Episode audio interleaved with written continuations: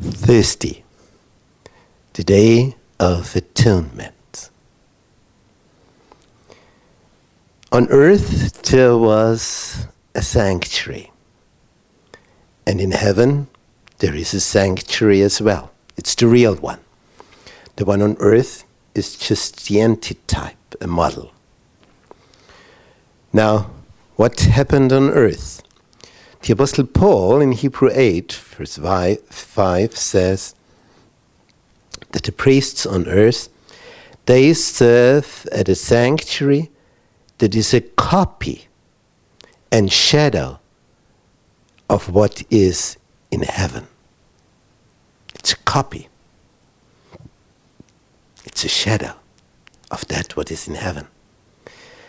And this is why Moses was warned when he was about to build the tabernacle in the desert there.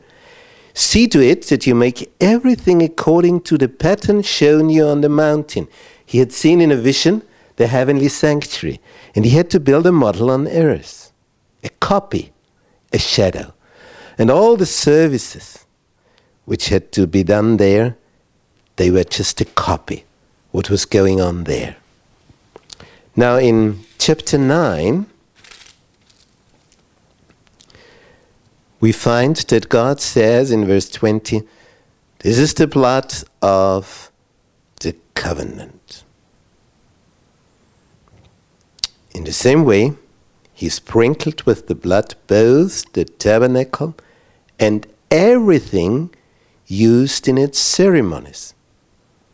In fact, the law requires that nearly everything be cleansed with blood.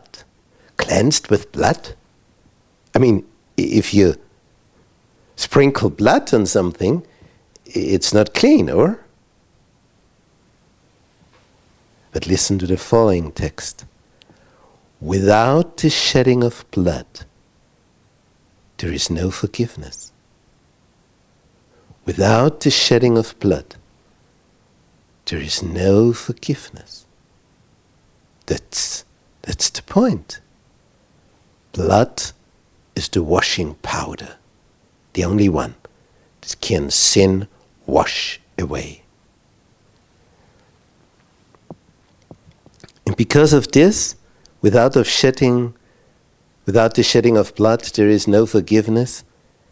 Therefore, all the sprinkling of blood to clean. It was necessary then for the copies of the heavenly things on earth, they were copies, to be purified with these sacrifices. But the heavenly things themselves with better sacrifices than these. The heavenly things needed a better blood than goats and sheep and calves.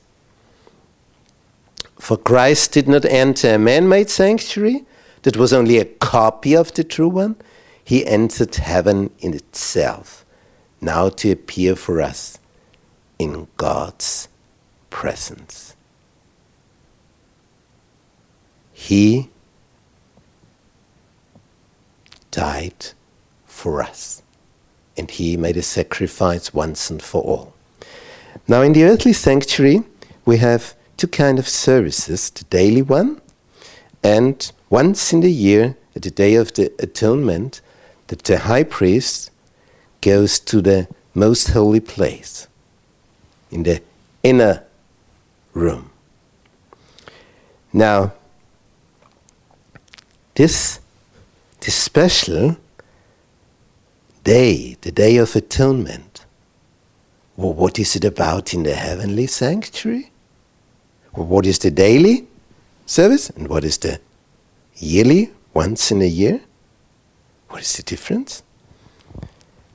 In the Day of Atonement, all the sins which throughout the year were put on the sanctuary, and it was unclean, therefore.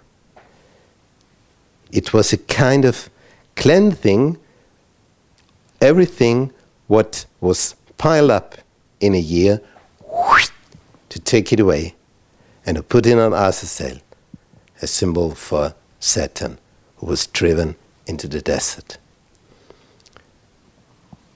In the year 1844, because of the great disappointment, we discovered a heavenly sanctuary. And then we discovered in this year there was the change from the daily service of the Tamid to the Day of Atonement. Therefore, the message of the first angel, the day of judgment has come. We are in the end time now, since 1844. Till tomorrow.